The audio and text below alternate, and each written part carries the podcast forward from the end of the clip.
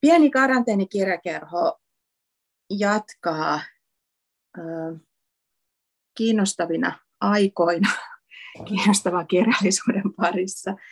Ö, mulla on tällä kertaa kaksi vierasta, jotka ovat kirjoittaneet yhdessä teoksen ö, sata yksi tapaa tappaa aviomies alaotsikolla menetelmällinen murhamysteeri.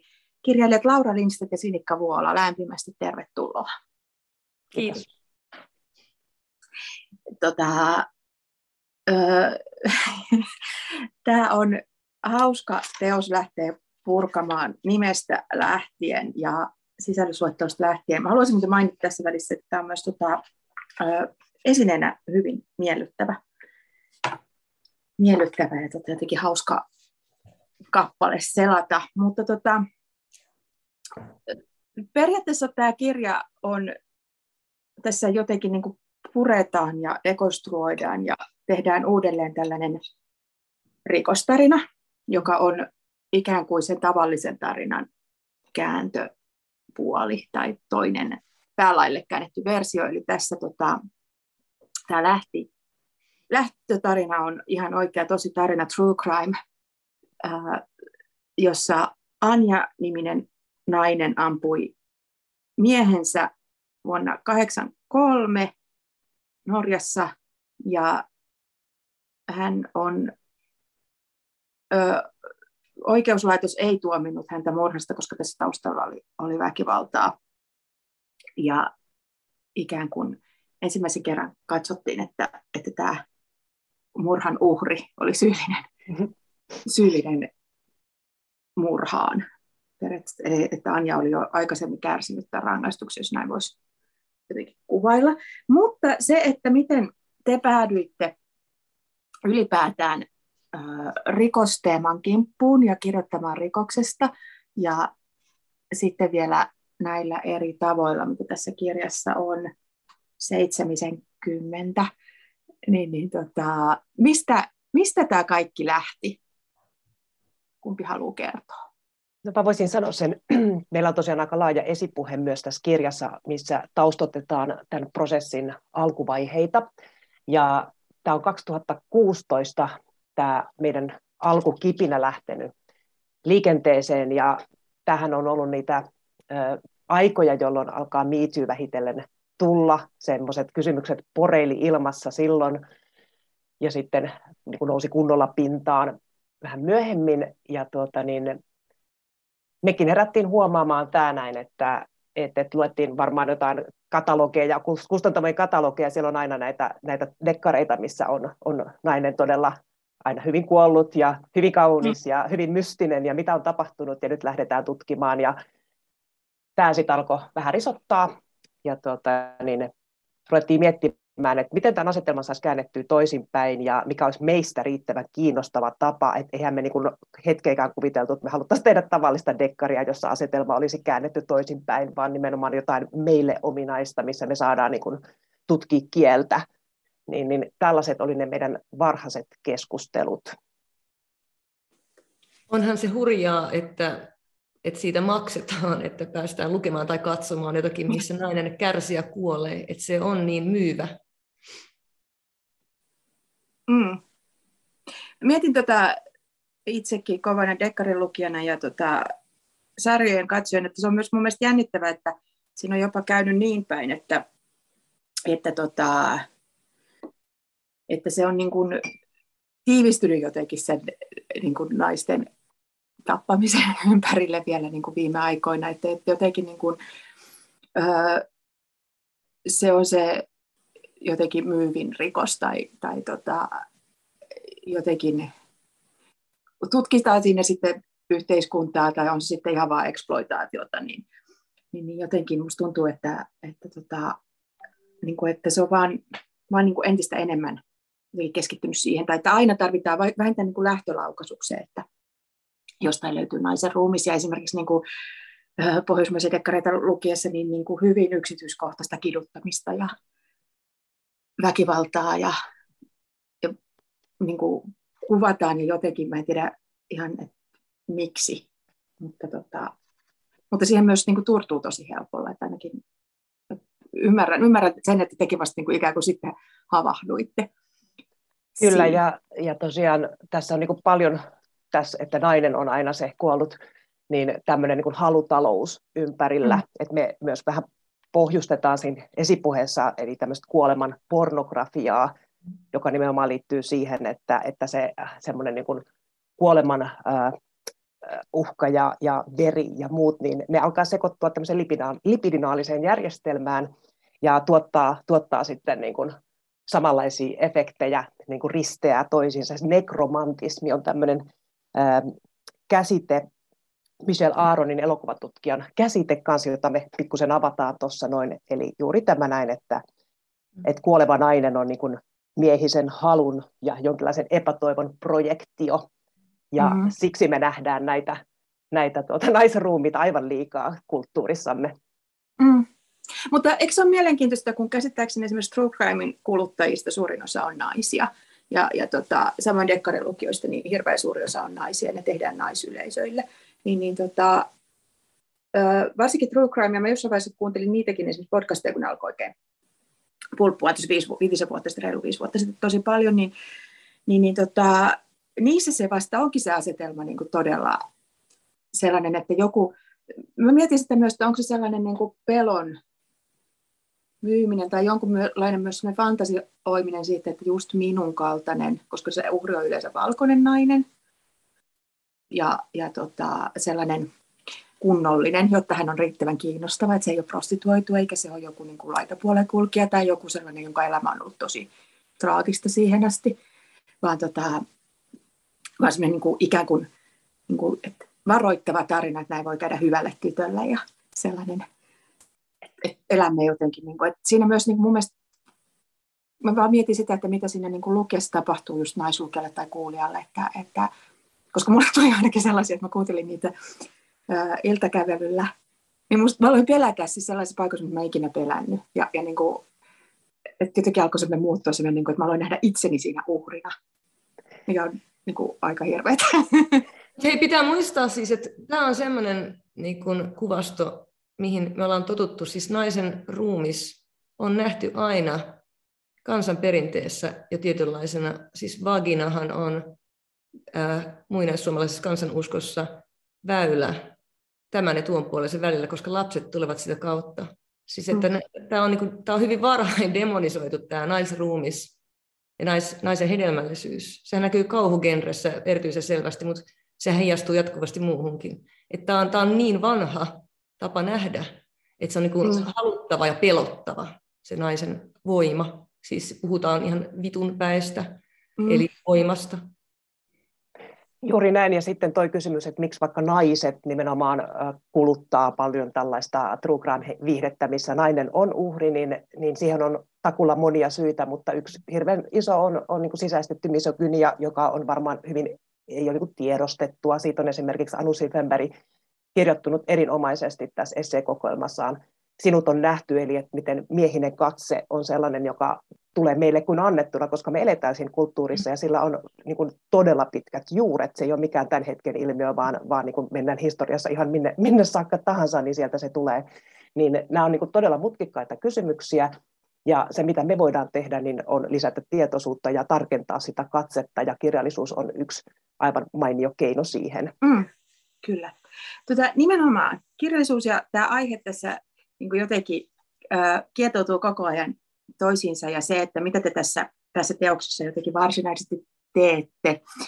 Äh, tämä on tosiaan menetelmällinen murhamysteeri ja, ja tota, äh, tässä on näitä eri menetelmällisiä keinoja, joilla te olette sitten käyneet tämän niin kuin jutun kimppuun, jos näin voisi yksinkertaistaen sanoa. Oliko teillä jo ennen tätä tavallaan äh, murhakeskustelua, niin, niin ajatuksena, että te voisitte tehdä yhdessä jotakin, vai syntyykö sitten se idea siitä dialogisesta kirjoittamisesta jotenkin samalla tämän, samalla tämän niin kuin jotenkin aihe kanssa, vai millä, millä tavalla sitten niin kuin se ajatus siitä, että, että voisi niin kuin jotenkin tehdä tällaisen tyyliharjoitekirjan myös, niin, niin tota, Mun, mun mielestä se kehittyy niin kuin ripirinnan sen kanssa, kun pohdittiin konseptia, niin me itse sytyttiin, että hee, että, että sille, sille voi tehdä jotakin, ja molempia se tuntui kiinnostavan niin kuin ehdottomasti niin, että se molemmat oli siitä, molemmilla oli siitä heti jotakin sanottavaa, plus mulla ja Lauralla on niin kuin vanhaa kokemusta myös yhteistyöstä. Se oli hyvin luonteva mielestäni, miten se lähti liikkeelle. Joo, meillä on siis tota, me ollaan molemmat mahdollisen kirjallisuuden jäsen, jäsen niin kuin mahdollisen kirjallisuuden seuran jäseninä, ja siinä tehtiin tämä ihmiskokeita romaani, joka on viidentoista kirjan kokonaisuus, ja sehän perustui nimenomaan menetelmälliseen työhön, joka oli hyvin tiukasti strukturoitua ja aikataulutettua, ja meillä oli neljätoista kirjailijaa tekemässä sitä. Ja siinä niin kuin myös näki, että, että esimerkiksi Nikan kanssa todella mielelläni itse ajattelin, että teen töitä, koska siinä näki, että se yhteistyö toimii. Ja sittenhän meillä on semmoinen hauska pieni yhteistyökokemus myös aikaisemmalta ajalta. Olikohan se kaksituhattakolmetoista, kun me tehtiin tämmöinen performatiivinen proosaesitys, mitä tapahtui Anne-Mari Strengille, joka on taas tässä näin, että, että naisilla on käynyt vähän köpelösti, se on hävinnyt, ja sitten me pantiin runokuussa tuota niin, vapaaehtoiset osallistujat makaamaan lattialle, ja ikään kuin kerrotutettiin tämä mahdollinen tarina niiden ää, tämmöisen spontaanien ää, vastausten avulla. Et, et meillä on niinku, tiet, niinku, me ollaan testattu vähän, että miten me toimitaan yhdessä, ja siksi tähän hankkeeseen varmaan kumpikin uskalsi lähteä, kun me tunnettiin toisemme jo tältäkin osin. Todella hyvä huomio tuo, mitä tapahtuu Anne-Mari Strengille, koska siinä on ollut nämä elementit jo pähkinäkuoressa. Mysteeri, nainen, naiselle tapahtunut juttu. Ja sitten tämmöinen niin kuin osallistava, niin kuin, jos haettu tämmöistä metodista lähestymistapaa, se on ollut, niin kuin nyt, on, nyt voin kun sanot tuon, huomaan, että me, meitä on poltellut tämä jo aiemmin alitajuisesti. Ja sitten tämä on ollut joku tämmöinen esityö, tosi kiinnostavaa. Joo, se on hauska, että niin kuin sit alkaa löytyä juuria, että, että, että tällaista ajat on ollut mielessä tai ajatukset mielessä pitkään. Tota, varmaankin kuulijoille tutuin, suomalaisille lukijoille tutuin tällainen ö, iso menetelmällisen kirjallisuuden klassikko Raymond Queneaun tyyliharjoitukset. Mä luulen, että se on, on moni lukenut sen, eli tietää, että tavallaan, että mistä siinä on kysymys, eli tota, että niin kuin just eri hyvinkin sellaisen, niin kuin, miten mä sanoisin, tiukasti rajattuin keinoin tai, tai tota, niin kuin annetuin, niin ne tekstit tehdään. Ja sitten sana, joka toistuu täällä usein just tässä teidän, teidän tota alkutekstissä, alkupuheessa tässä, esipuheessa tässä, että sitten yleensäkin kun ihmiset alkaa puhua menetelmällisesti kirjallisuudesta, on tällainen ranskalainen kuusikymmentäluvulla perustettu ryhmä kuin Oulipo, näin suomalaisittain sanot lausuttuna. Haluaisitteko selittää, kuin olisin viisivuotiaasena, että mistä näissä asioissa on kysymys?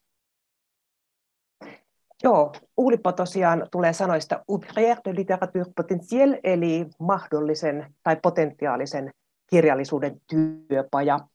Ja tuota kuusikymmentä, tuhatyhdeksänsataakuusikymmentä se on perustettu. Uh, tuota niin, siinä on Raymond Queneau, juuri mainittu kirjailija, ranskalainen kirjailija. Niin hän oli siinä alulle panevana hahmona. Hän tuota, niin, keskusteli tällaisesta manuaalisesta sonettigeneraattorihankkeestaan ää, ystävänsä matemaatikko François Le Lionnais kanssa. Ja sitten loi tällaisen ää, teoksen mm, sata miljardia de poème, eli satatuhatta miljardia runoa, jonka Gallimard kustansi vuonna tuhatyhdeksänsataakuusikymmentäyksi. Ja se sisältää siis kymmenen sonettia, jotka on leikattu siinä kirjassa ikään kuin irti toisistaan ne, ne säkeet, joten kun niitä kääntelee eri tavoin ja nostelee, niin niistä saa satatuhatta miljardia eri runoa ikään kuin teoreettisesti. Ja tämä on tämmöinen niin kuin alulle paneva, äh, Oulipon alulle paneva teos. Ja tuota niin, äh, sitten tämä ryhmä on siis äh, ollut siitä lähtien olemassa. Kukaan, joka siihen kutsutaan ja liittyy, niin ei voi siitä poistua edes kuolemansa kautta. Tämä on siksi sympaattinen ryhmä. Siellä tota, on edelleen toimintaa. Ja idea on, Sinikka voi kohta jatkaa tämän historiaosuuden jälkeen, niin on, on tosiaan ää, alun perin siinä oli ideana se, että runous ja matematiikka ikään kuin kuvaamallani tavalla vähän yhdistetään, mutta se ei, ei pelkästään liity matematiikkaan eikä pelkästään runouteen, että munkinlaisia teoksia on ilmestynyt ja ryhmä on todella toiminnassa tänäänkin. Kyllä, siis uulipolaiset niin kun sekä loivat just näiden matemaatikko-jäsenten avulla uusia, uusia tota, tapoja lähestyä, luoda kirjallisuutta, rajoitteita ja keinoja, mutta myös elvyttivät vanhoja, hyvin vanhoja, että he ottivat käyttöön myös, myös niin kun todella varhaisia keinoja niin, että tämä on myös synteettistä, siis tämä, tämä heidän työskentelynsä. Että ideana on siis nimenomaan tämä potentiaal, tämä siis mahdollisuus, siis että luodaan mahdollista kirjallisuutta. Ja että koska, koska osa on näiden matemaattisten keinojen niin kuin niille alisteisia, niin se, se tavallaan lopputulos ei ole niin, niin kiinnostava ollut uulipolaisten mielestä kuin tämä itse niin kuin mahdollisuus siis luoda tällä tavalla. Ne ei ole aina sillä tavalla perinteisesti luettavia, vaan mm-hmm. niin kieli on hyvin tästä materiaalista ennen kaikkea niin kuin uulipolaisesta näkökulmasta. Joo, ja tosiaan sitten Suomessa te toimitte Mahdollisen kirjallisuuden seurassa, joka on, on sitten tota, sukulaisseura. Ah, niin kuin Suomen Oulipo. Niin vähän niin. Koitteko te itse sen niin? Se on laajempi, laajempi juttu, että se syntyi silloin aikanaan kaksituhattakymmenluvun alkupuolella ihan siitä tarpeesta tuoda älykkäämpää proosakeskustelua Suomeen, ja myös niin kuin ongelmaksi koettiin se, että, että runouden puolella on sellaista aika aktiivista ja virkeää teoreettistakin keskustelua, joka tuntuu kokonaan puuttuvan proosankirjoittajien Joo. puolelta. Mä ainakin koin semmoista syvää, syvää yksinäisyyttä niihin aikoihin. Ja sitten meillähän on todella paljon myös niin kuin runoilijoita mukana tässä, jotka ovat kiinnostuneet proosan keinoista. Että tämä ei ole millään tavalla, että semmoinen tarkistetaan genrepassi ennen kuin päästetään, päästetään mukaan. Että sillä tavalla ei lähdetty liikenteeseen. Ja, ja myös kirjallisuustutkijoita on ollut siinä ryhmässä niin kuin mukana. Eli ideana on se, että tuodaan kaikki meidän ideat, erityisalueet ja osaamiset yhteen ja katsotaan, että mitä kaikkea me voitaisiin keksiä. Tämä oli se perustamisidea silloin. Joo, no, on hyvinkin niin, että ne runoilijat ja prosaistit, jotka on mukana olleet alun perinkin, niin eivät, eivät ole sillä tavalla ehkä koe sitoutuneensa tiettyyn genreen. Että se on alun perinkin niin liudentunut se, se niin kuin ajatuskinrestä, että se ei ole enää se määräävä tekijä, vaan jokin just mitä kielellä voi tehdä, mitä kerronnalla voi tehdä. Ja mä luulen, että mukana niin kuin olleet, olleet ovat tosiaan sellaisia, että eivät ole ajatelleet sitoutuneensa mihinkään tiettyyn genreen, vaan se on enemmän kielen tutkimista, kerronnan tutkimista. Ajattelen vaan, että se ei tunnu olevan niin tärkeää. Eihän se sulla ja mullekaan ole oleellista, se genre. Eihän tämä teoskaan ole. Ole tavallaan, niin kuin, okei se on niin kuin menetelmäistä proosaa, mutta onhan täällä mukana runoutta ja vaikka mitä, että se mm. tämä todella hämärtää jo niitä, niitä genrekarsinoita. Joo, ja se, se kiinnostaa itseäni kirjailijana yhä enemmän, että tuota, et, et suhtautuu jotenkin semmoisena carte blanchena koko paperiin ja ajatukseenkin paperista, että mitä ikinä voi sinne tuoda ja mitä sillä voi tehdä, on huomattavasti kiinnostuneempi kuin se, että kirjoitapas seuraavan romaanin. Mm-hmm. Just näin. Eihän me tarvita genrenimityksiä, siis kirjastolaitos tarvitsee niitä, kirjakaupat tarvitsevat niitä, mutta eihän niin kuin me tar- ei tekijä tarvitse eikä lukija tarvitse. Mm. Tota... Okei, lukijan orientaatioon se voi vaikuttaa, se on, se on totta. Mm. Joo. Joo. Itse asiassa äh, ei niinkään genrestä, vaan just tuosta, mitä, mitä Laura sanoi aikaisemmin, haluaisin vähän puuttua siihen vielä äh, tarkemmin. Eli, eli jotenkin just siihen fiilikseen, että äh, mikä on ehkä myös suomalaista kirjallisuutta seuraavan ihmisen mielessä on, että, että niin kuin jotenkin, just se mitä sä sanoit, että se keskustelu proosapuolella tai jotenkin niin kuin kertovan tekstin tai joku tällaiset, niin se on ollut vähän kummallisenkin jotenkin semmoista yksiniittistä. Ja, ja tota, et, et miten, miten teistä tuntuu, onko nyt esimerkiksi kuluneen kymmenen vuoden aikana, niin onko, onko tota, jotenkin kokeellisuuden ilot ja niiden ymmärtäminen niin kirjallisuuskeskustelussa niin palannut myös jotenkin sinne proosan puolelle, siis muutenkin kuin kirjailijoiden näkökulmasta, koska te varmaan olette aina tehneet mitä haluatte, mutta, tota, mutta onko, siinä, onko siinä tapahtunut minkäänlaista muutosta jotenkin tästä? No siis musta tuntuu ainakin, että, että, että meillä on paljon niin kuin kollegoja, jotka esimerkiksi just Jaakko Ylijuonikas ja kenen kanssa ollaan paljon tekemisissä ja jotka vaikkapa nyt tekee jotain ihan, ihan omia juttujaan ja sitten tämä niin kuin vastaus tulee vähän enemmän niin kuin sitä kautta nyt varmaankin, että, mm. että me olemme kirjailijoita ja me tuota, niin, keskustellaan kollegoiden kanssa, että se tulee niin kuin väistämättä sisältä tämä ajatus siitä ja tunne siitä, että, että kirjallisuus olisi monipuolistunut ja jopa keskustelu siitä olisi monipuolistunut. Se ei välttämättä niin kuin näy sellaisella niin kuin yleisellä tasolla, jos vaikka avaa Hesarin tai jotain, mm. jotain muuta, mutta tihkuu se muuallekin ihan, että et tällaisia niin sanotusti kokeellisia teoksia noterataan ihan toisella tavalla, kontekstualisoidaan ehkä paremmin kuin jossain vaiheessa, että kaikki esimerkiksi kritiikki ei ole juonilähtöistä mm. äh, referaattia, että et meillä on niin kuin ihan hyviä kriitikoita tällä hetkellä, jotka kykenevät niin kuin asettamaan äh, kompleksisia teoksia järkeviin kehyksiin. Että et tämmöinen, mä en ole niin kuin tällä hetkellä itse siitä, monista muista asioista hyvin huolissani, mutta tämä ei ole mun suurin tuskani tällä hetkellä, että proosan alueella olisi jotenkin kuollut tunnelma. Joo, ja huomaa, että Lauran huomio on varmaa, että me ollaan tekemisissä juuri niiden kollegoiden kanssa, joilla on samanlaisia intressejä ja samanlaisia niin kuin, tietynlainen arvomaailma, että mihin se suuntautuu se uteliaisuus, että se tavallaan Tavallaan se vääristää ehkä tätä, koska heidän kanssaan keskustellaan niin paljon näistä, mutta se on totta, että se ei samalla tavalla näy varmastikaan suurelle yleisölle.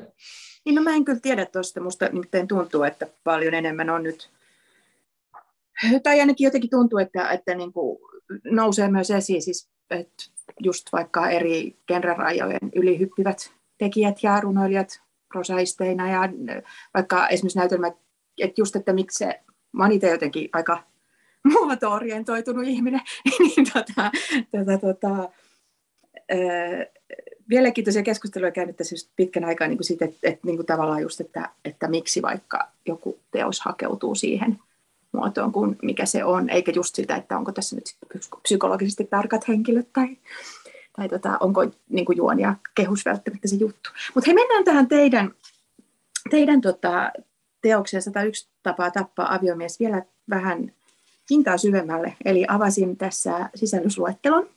Ja tuota, tuota, tuota, tästä on hauska ensinnäkin, että nämä niin kuin teksti, tekstit, eri tekstit, jotka on suunnilleen semmoisia sivun kahden pituisia monesti, niin, niin tota, nämä on otsikoitu sillä tavalla, mitä, mitä tota, tavallaan tyylillä ja tekstityyppiä ne edustaa, ja se on aakkosjärjestyksessä edetään. Millä tavalla nämä eri, ö, mikä on oikea sana, tyypit ö, löytyivät? Onko nämä jotain sellaisia, täällä on balladista ja ö, erilaisista tällaisista kuuluisten kirjailijoiden tavallaan pastisseista ö, mansplainaukseen ja urheiluselostukseen tekstejä, niin millä lailla teille muotoutui tämä Tämä, tota, ikään kuin lista, että mitä me kirjoitamme. Ja määrittelittekö te sen, ja sitten ikään kuin jaoitte toi itsellenne tehtävät, vai miten, miten tämä homma hoitui? Siis mehän työskenneltiin Lauran kanssa todella dialogisesti koko ajan, intensiivisesti, ja se oli Lauran kanssa todella helppoa, ehkä just tämmöisten makumieltymysten tähden. Mun mielestä siinä dialogissa, dialogin myötä, meidän keskustelun myötä nimenomaan tuli nämä ideat, ehdotuksia, tämmöistä aivoriihityyppistä heittelyä. Musta se meni tosi luontevasti, että, että mä, mä voisin olla kiinnostunut tuosta, ja hei, tämä voisi olla, sä voisit olla tässä hyvä. Musta oli tosi, siinä ei ole mitään semmoista, että ai säkö ton otit. Ei vaan, se meni jotenkin musta ihan tälleen painollaan. Musta tuntuu, että kumpikin tietää myös toisen niin kuin tiettyjä vahvuuksia, että osasi tarjota, että musta must sä olisit tässä mainio. Ja sitten lopulta se kuitenkin niin kuin kaikki muuttui yhteiseksi, koska niitä läheteltiin koko ajan toisillemme ja kummatkin viilasi toistensa tekstejä. Sitten lopulta se oli kaikki niin kuin tietysti yhteistä, mutta mun mielestä se dialoginen työskentely oli helppoa. Musta se tehtävän jako ää, näille raakaversioille, näihin metodeihin oli helppoa. Ja, vai mitä mieltä Laura on? Joo, se meni jotenkin tosi orgaanisesti se koko, se oli varmaan niin kuin pari vuotta se kirjoitusprosessi, ja meillä oli aina niin kuin kalenterista katsottiin, että, että tässä kohtaa on lähetyspäivä, sitten tuolla on se seuraava, ja me työskenneltiin silleen, että tietty määrä tuotettiin siihen deadlineen mennessä, se oli yleensä seitsemän plus seitsemän, ja sitten niin kuin vaihdettiin ne meidän satsit toisen luettavaksi ja keskusteltiin niistä, ja meillä ei ollut todellakaan semmoista sadan yhden listaa, että, että tässä nämä kaikki me tehdään, että, että syntyy, syntyy silleen, että alussa mä en edes muista, että mikä näistä olisi ollut varmaan, tai ne itse asiassa löytyy, jos menee noihin tietokoneen syövereihin, kun mä olen ainakin arkistoinut ne sillä tavalla, että tietää, että mikä on se eka satsi, mikä lähti, lähti sitten myös Siltalaan, tietenkin heillä, heilläkin luetettiin näitä hyvinkin, ja saatiin sieltä hyvää keskusteluapua ja tämmöistä, mutta että ne syntyi jotenkin silleen, että, että totta kai jotkut oli semmoisia, että tämä nyt täytyy ainakin tänne saada, että se on niin selvä juttu, ja sitten dialogisesti keskustelen, heitelen ideoita, hyläten ideoita. Et meillä oli varmaan kummallakin semmoinen niin kuin ideapankki omalla koneella, mistä sitten katsottiin, että nyt alkaa, alkaa niin kuin loppua ideat ja alkaa hyydyttää tämä homma, koska totta kai tämmöinen intensiivinen työskentely myös välillä pistää niin kuin ihan maitohapoille ihmisen, niin sitten me mentiin myös katsomaan, että hei, mulla on täällä tällaisia muistiinmerkinty, että saisiko tästä jotain ja tälleen aika, aika niin kuin, mutta mut se mikä siinä, tämä voi kuulostaa kaoottiselta, mutta se mikä siinä ei ollut kaoottista oli se aikataulustruktuuri, se oli se meidän suuri rajoite, että me pysytään aikataulussa ja me pysyttiin aikataulussa. Me pysyttiin täysin aikataulussa, siinä ei ole mitään lipsumisia ja, ja se on totta, siis toi mitä Laura sanoi, että se alkoi jossakin vaiheessa olla niin kuin raskasta, se johtui mun mielestä myös siitä, että alkuperäinen aihe oli niin vaikea tai kova, että mm. on raskasta kirjoittaa tuollaisesta, vaikka osa onkin varsin humoristisia näistä, näistä meidän variaatioista, niin että onhan toi kova aihe viipyä sen äärellä noinkin pitkään.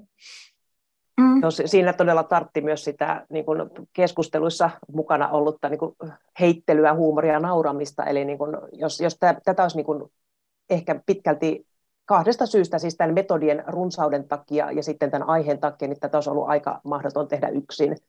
Et siinä olisi varmaan niin kuin jotenkin tullut vaan siis niin syvä uupumus, että se on mm. hirveästi helpottanut se, että on voinut jakaa niitä tuntoja toisen mm. kanssa ja, ja myös niitä semmoisia hetkiä, että on niin kuin joko sen metodin vaikeuden takia synkkä olo tai sitten, että nyt mä en jaksa enää yhtään tätä tappamista. Että niin, no, niin. Totta. Yksin en olisi ainakaan minä ikinä jaksanut tällaista kannatella. Ja sitten tos, toi on totta, mitä Laura äsken sanoi, myös toi on totta, että siis välillä ne meidän WhatsApp-viestit oli vaan, että, että äh, tämä on ihan huono, tästä ei tule mitään tästä variaatiosta. Kyllä. Tai toiselle valittaa ja toinen oli aina tsemppaamassa. Et siihen saattoi luottaa, että se toinen on niin kun tukena, se tietää tasan, missä sä oot menossa, miltä tämä tuntuu. Et se oli erittäin tärkeä asia tässä, se, että siinä oli koko ajan vertaistuki. Koska kenelle muulle olisi, jos tätä sitä nyt yksin, voinut kertoa, että miten vaikeata tällaisenkin tekeminen voi olla. Mutta toinen tiesi koko ajan kaikesta, ekastakin sanasta, että missä toi menee. Se oli tosi lohdullista. Mm-hmm. Kyllä, ja sitten me ollaan itse käytetty nimitystä tuuba-metodi, joka tarkoittaa työskentelymetodia, jossa ei kuvittelekaan, että tuottaa valmiin tekstin toiselle nähtäväksi, vaan nimenomaan, että se joskus voi olla aivan sellainen idean poikainen, jos tuntuu, että tämä ei nyt lähde. Ja, ja pide, haluttiin ihan tietoisesti pitää kynnys tosi matalana, että ei ole sellaista, että nyt mä paljastun, että kuinka tyhmä tai huono kirjoittaja mä olen, että jos mä näytän tällaista todella raakilemaista ideaa toiselle, että semmoinen niin kuin oli kokonaan pois siitä niin kuin lähtökohtaisesti, että täytyy pystyä siihen, että, että niin kuin näyttää täyttä skeidaa toiselle, ja sitten, sitten se, että toinen sanoo jonkun yhden hyvän huomion, niin se voi jo laukasta sitten sen, että, että se teksti lähteekin etenemään. Joo. Tota, mietin sitä, että jotenkin tässä on tullut sellainen olo teitä kuunnellessa, että tietyllä tavalla tällainen niin kuin, tiukan metodologinen toiminta, kirjoittaminen, niin se saattaa olla myös tosi vapauttavaa ja, ja just niin kuin, tiukat puitteet aikataulun tai jonkun, jonkun kanssa, niin tota, se kuulostaa jotenkin aika hedelmälliseltä tietyllä tavalla. Ja, ja, jotenkin, ja tässä tosiaan, kun nämä metodit vaihtelee, mun mielestä on nerokasta just se, että nämä, nämä on aakkosjärjestyksessä, jolloin tota, lukija, niin kuin, että jos ne olisi vaikka jotenkin ikään kuin ty- tyylillisesti vähän samanlaiset, tai että tässä on nämä matemaattiset kokeilut ja, ja näin, niin, tota, niin, niin tämä antaa lukijana hirveän hirveän niin kuin hauskaa, mikä on sitten just niin kuin, sanotaanko jännä ristiriita sen kanssa, että tässä tosiaan niin kuin käsitellään hirveitä ihmiskohtaloa ja, ja tota, niin kuin väkivaltaa ja tappamista koko ajan, mutta, mutta tota, ehkä se on sellainen ristiriita, minkä kanssa on ihan hyväkin. Se, ja siinä joutuu ehkä sitten just pohtimaan sitä omaa normaalia nautintoa, niin kuin just, just vaikka rikos, niin kuin fiktion tai true crimein äärellä, että, että mistä se rakentuu, ja tässä jotenkin pääsee siihen. Oliko tota, mä kohta päästin teidät lukemaan vielä noita näytteitä, koska tota, mä luulen, että se on, se on hyvä kuulijoille, mutta huomasitteko itse jotain yllättäviä, että joku, joku metodi oli niin kuin jotenkin yllättävän hauska tehdä tai yllättävän kiinnostava tai, tai löysit uusia puolia itsestäsi kirjoittajana jonkun parissa ja oliko jotain erityisen tuskallista ja vastenmielistä? Kumpi haluaa aloittaa? Laura haluaa aloittaa. Okay.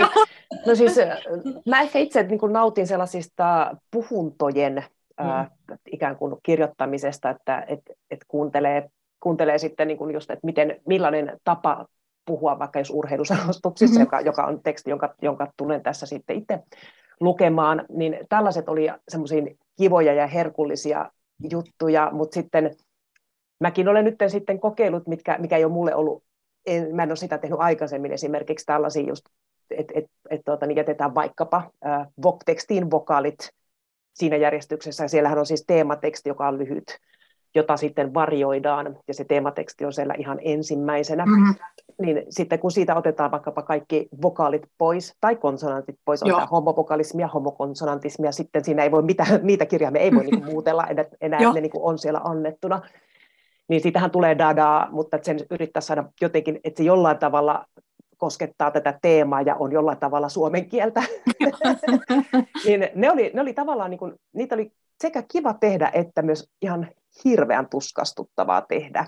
Et sellaista treeniä mä voisin sanoa, että niin kuin, se on, jos niin kuin haluaa haastaa itseään kirjoittajana, niin se on hirveän helppo tehdä, että ottaa vaan jostain jonkun tekstin ja poistaa siitä vaikka vokaalit ja katsoo, että mitä syntyy, niin se on aika hyvä kirjoitusharjoitus itse asiassa ihan kenelle tahansa. Tuosta on pakko sanoa, että nopeasti tämä häntä tähän, mitä, mitä Laura sanoi, siis nämä, nämä on tietysti niin kuin runoilijoille taas tämmöisiä oikein lempieläimiä.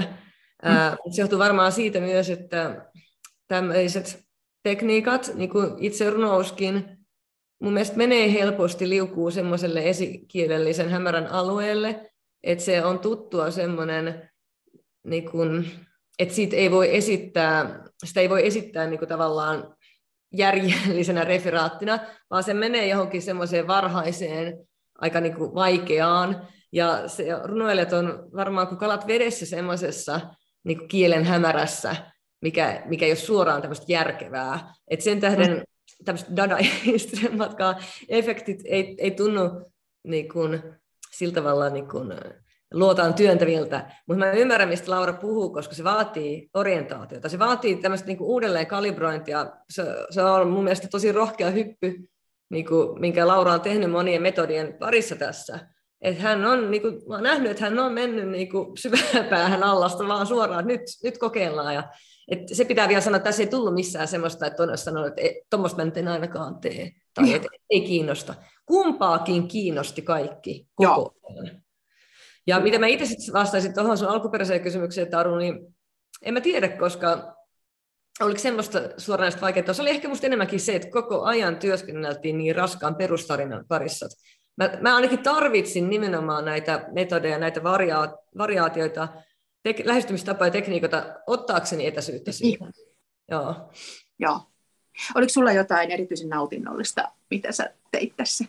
Kyllä täällä oli montakin. Et mä tykkään monista sellaisista, missä, missä on niinku tämmöistä, niinku jos on heti kun on tämmöisiä sekatekniikoita tai sitten tämmöisiä toisaalta äärettömän ankaria rajoitteita, niin mä oon, mä oon niistä aika liekeissä. Mä tykkään tosi paljon, esimerkiksi siellä on kollaasitekniikalla toteutettu Google-runo, koska siinä on just nyt tämmöinen, että erilaiset intentiot tuodaan niinku yhteen. Et niillä on yhdistävä kehys, ja sitten siellä on tämmöiset, ne saa näkyä, niin kuin kollaasissa nämä nämä reunat ja rajat. Että se on sellainen niin kuin erikoinen liima, liimaamisen niin kuin tekniikka, mikä on musta semmoinen, se on polyfoninen ja mua kiinnostaa aina tämmöinen pol- polyfonisuus tekstissä, että se, että siinä on eriperäisiä materiaaleja, että se on musta tosi hauskaa. Mutta täällä on paljon semmoisia tekstejä ja tekniikoita, jotka oli mun mielestä niin kuin superkiinnostavia tehdä just sen tähden, että tämä oli koko ajan myös oppimista, mm-hmm. ja oppiminen on kirjoittamisessa ihan tärkeimpiä motivaattoreita. Toi on joo, tosta, se... Google-runosta haluan sanoa, että se on kans, tota, itse asiassa yksi mun lemppariteksti tässä koko kirjassa, ja se on semmoinen, että se niin kun näkee jotenkin, että a, pystyy aavistamaan, että mistä noi jotkut on tulleet, koska siellä on hyvin monentyyppisiä niin kun, ä, internetlähteitä ja sellaiset, mm-hmm. on, niin tuntuu tutulta, mutta kun ne on tuotu yhteen, yhteen tavalla, jolla, jolla ne on tuotu, niin, niin sitten tulee yhtäkkiä todella ravisuttava ja koskettava ja vaikuttava teksti, että tuota, siinä näkee niin kun, hyvinkin tämmöisessä maltillisessa mitassa, että mitä tuollaisella niin kuin metodilla voi saada aikaiseksi. Mm, kyllä. Ja se, mitä sä Sinikka sanoit just tuosta, että jotenkin jatkuva oppiminen on kirjoittamisen äh, ytimessä, niin tämä on jotenkin ihana teos tällä niin kuin myös lukijana, koska se tuo sen näkyväksi. Ja jotenkin mun mielestä täältä välittyy sellainen jonkunlainen, kuitenkin semmoinen niin kuin kokeilemisen ja tekemisen ja oppimisen riemu ja, ja niin kuin omien rajojen levittämisen, vaikka te olette lähtökohtaisesti työskennelleet paljon näiden asioiden kanssa, niin silti, niin kuin, että mitä tapahtuu siinä, siinä aikana, niin se on tosi tota, jotenkin, en mä tiedä, kamala puhua tällaisesta kirjasta, missä tapahtuu ja kauheita jatkuvasti ja sama niin kuin, tarina toistuu, mutta tämä on silti niin kuin, hyvin semmoista hauskaa luettavaa. Sitten siinä on, meillä oli tärkeää myös se, että, että kynnys lukea ja tarttua tuohon kirjaan on tosi matala. Mm-hmm. Eli me emme niin kuin kuvittele, että minkälaisia pohjatietoja sinänsä tarvitsisi olla esimerkiksi just näiden, vaikkapa näiden Oulipo-metodien kanssa, että ei tarvitse lähteä googlettamaan, että mitä ihmettä tämä tarkoittaa. Siksi me haluttiin aika runsaasti alaviitoittaa tämä mm-hmm. kirja, että me tarjotaan lukijalle mahdollisuuksien mukaan niin paljon taustatietoa, että hän niin kuin pystyy tietämään, että ensinnäkin tietysti, että mitkä on ne lähdetekstit, joiden me, me tehdään paljon päällekirjoituksia, niin sitä ei tarvitse arvailla, että se on niin kuin ihan auki kirjoitettu sinne metodien selitykset tarvittaessa ja sitten tarvittaessa myös sitä historiallista kontekstia, että mm. mihin joku, vaikkapa joku ihmessatu traditio, niin mm-hmm. mihin, mihin se menee. Et, et, et, niin kuin, tämä on ehdottomasti, mä, mulle oli hirveä nautinto, koska mulla on tämä tutkijan tausta myös, mm-hmm. niin tuota, tarjota siis lukijalle ja itselle samalla niin informaatiota siitä, että se on, mä rakastan tietoa ja mä toivon, että tämä toimii sellaisena niin kuin oppikirjana myös. Joo, sitä mä ajattelin just kysyä, että ajattelitteko te sitä myös, että, että tota, tämä olisi tämmöinen kollegiaalinen oppikirja ja, ja myös kirjoittamisen opiskelijoille hyvä, koska, koska tota, ainakin mulle itselle tuli sellainen, just se, että tässä ei pantata sitä tietoa eikä joudu niin kuin arvailemaan, että, että aavistatko mitään tota, vaan te kerrotte hyvin aulisti ja hyvin niin kuin jotenkin otatte mukaan. Että, että tässä tämä esipuhe, asiat oikeastaan mitä mä oon kysellyt tässä, niin ne löytyvät, löytyvät hyvin, hyvin niin kuin avattuna tuossa teidän esipuheessa ja sitten, tota, sitten nämä, nämä tot, ä, alaviitteet on hyvin herkullisia ja ja niin kuin jotenkin sellaisia, kiitos niistä, koska se on mukavaa, että otetaan, otetaan jotenkin mukaan siihen. Tässähän on tosiaan siis eri lajien piirteitä, paitsi tosiaan niin kuin runouden, proosan, mutta tässähän on esseistiikan, tietokirjallisuuden, että tässä, tässä on niin kuin kaikenlaista. Et musta se on just se herkku, että tässä on niin huolellisesti tehty tosiaan. Mä itsekin rakastan näitä alaviitteitä, koska on tarkoitus antaa lukijalle. Mm. Toivoa, että lukijakin lisää oman variaationsa, että lukijakin kokeilee, innostuu. Että tämä on tosiaan käsikirja, inspiraatioteos. Joo. Hei, lukisitko sä Sinikka nytten näytteen yhdestä tekstistä? Öö, saat pohjustaa sitä, jos jotenkin haluat, mutta voit myös ihan mielesi mukaan. Hei Laura, mulle tuli vasta nyt mieleen, että, että tämän podcastin seuraajat ei tiedä sitä teematarinaa. Niin aivan. Joo. Se on ehkä hyvä lukea myös. Se on hyvä lukea. Haluatko Laura lukea sen? Joo. En. Kiitos. Joo.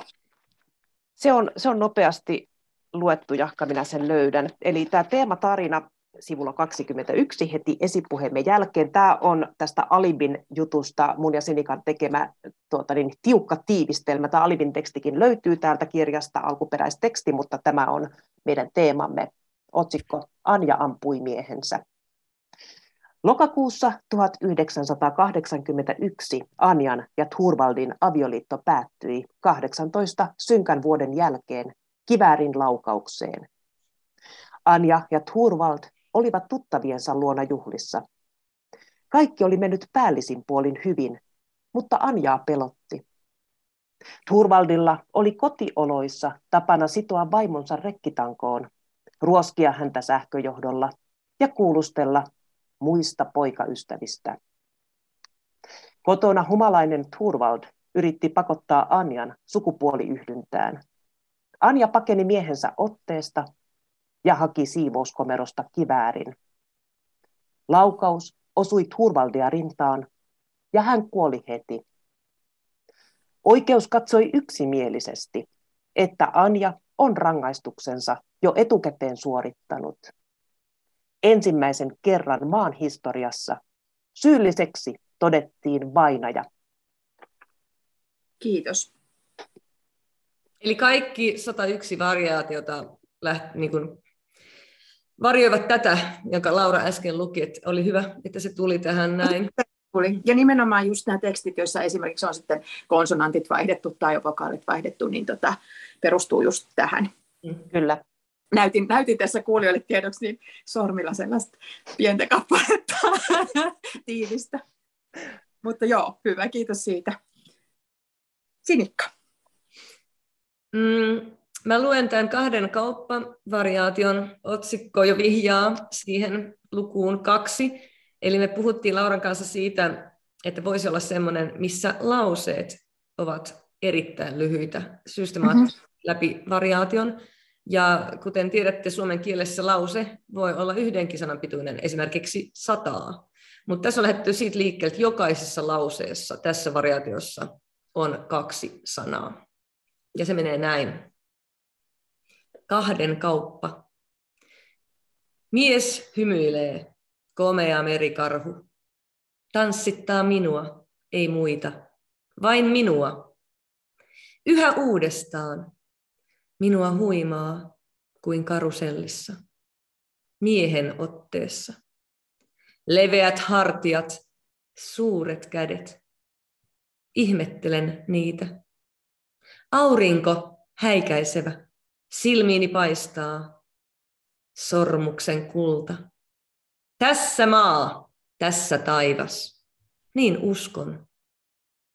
Lokit kirkuvat, kuin varoitukseksi. Hääyönä hajoan, sieluni rikotaan. Olen äpärä, olen huora, miehen sanat, oman aviomieheni.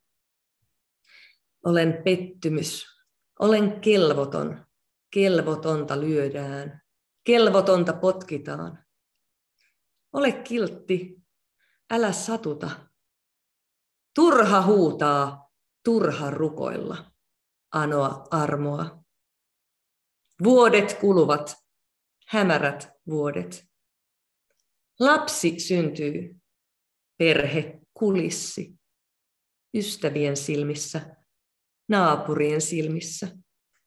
Täydellinen kaksoiselämä pikkukaupungin idyllissä.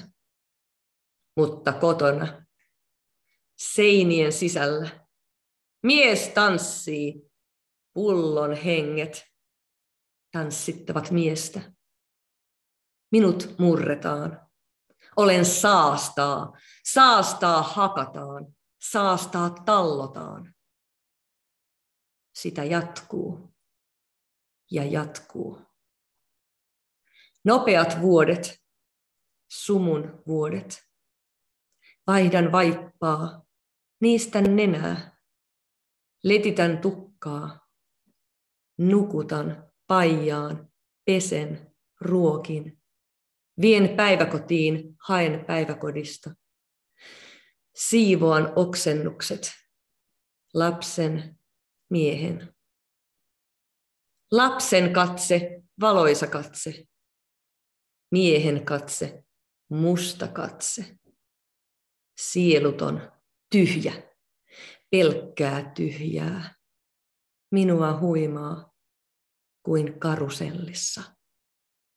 Mies tarkkailee, penkoo käsilaukkuani, nuuhkii vaatteitani, puristaa ranteista, riuhtoo, ravistelee, helvetin ämmä, puhuu sulhasista, nyrkki puhuu, mistä sulhasista, taas nyrkki.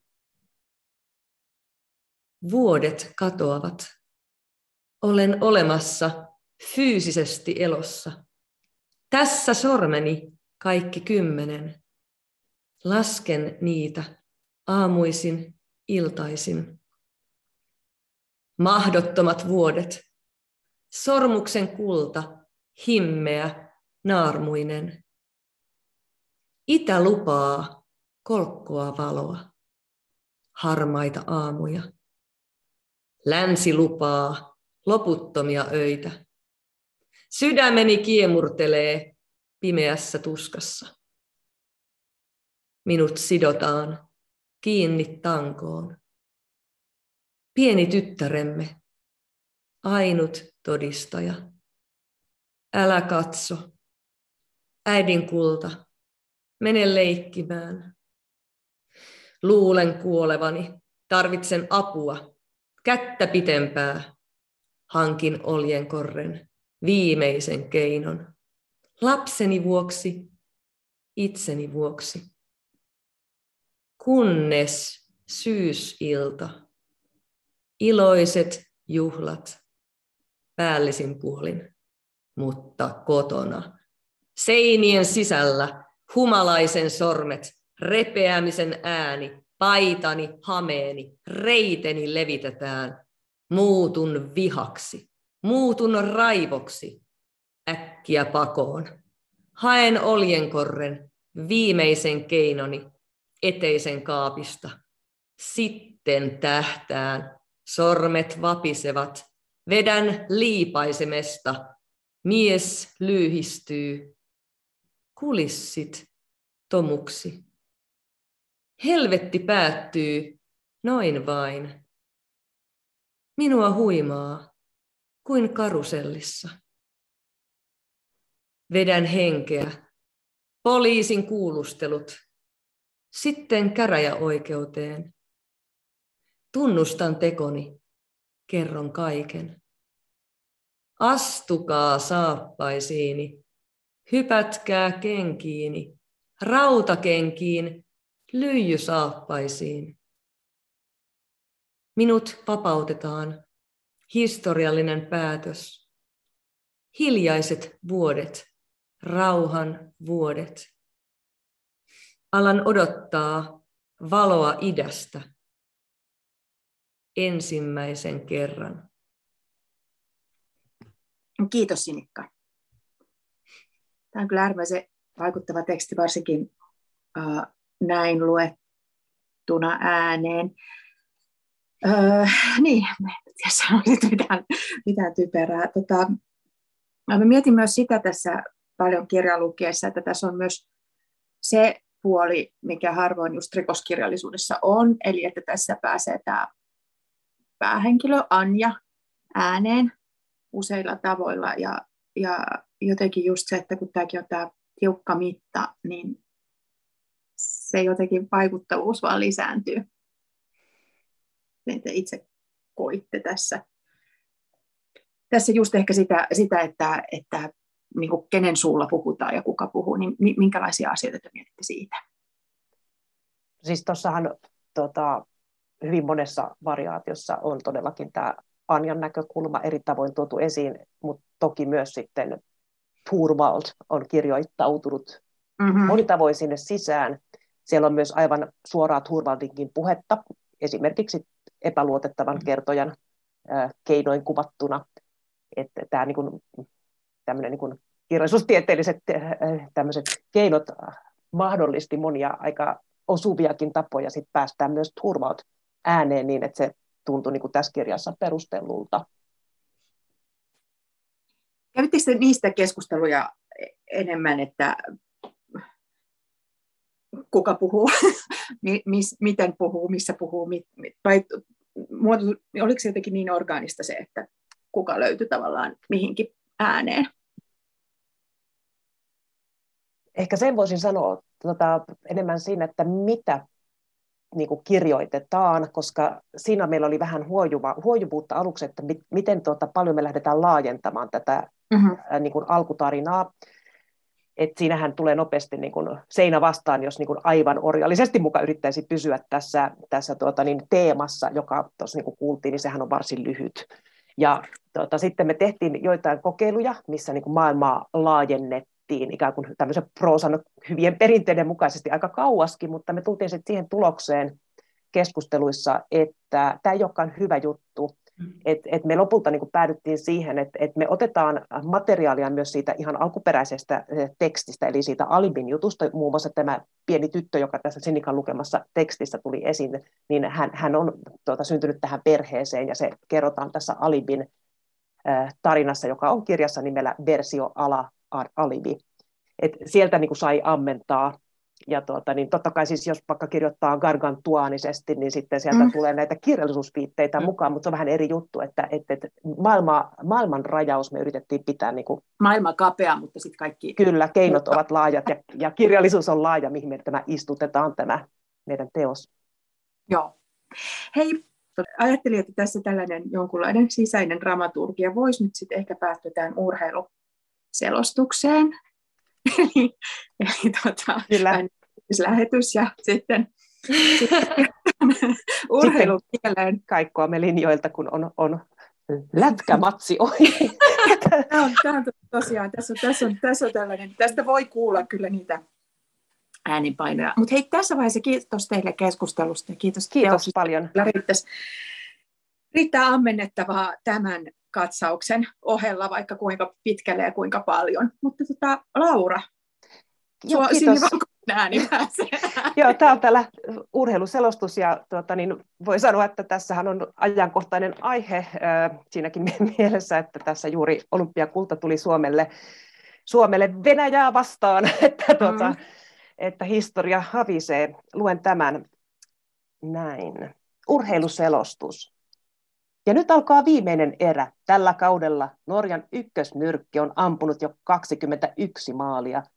Mutta kyllä tämän kaverin pelityyli on jo skautattu. Jotain uutta pitäisi alkaa löytyä. Krogstadin poika pyörii siinä, pyörii siinä. Pistepörssin ykkösmies vetää. Ai ai, hän jyräyttää ohi. Ohi.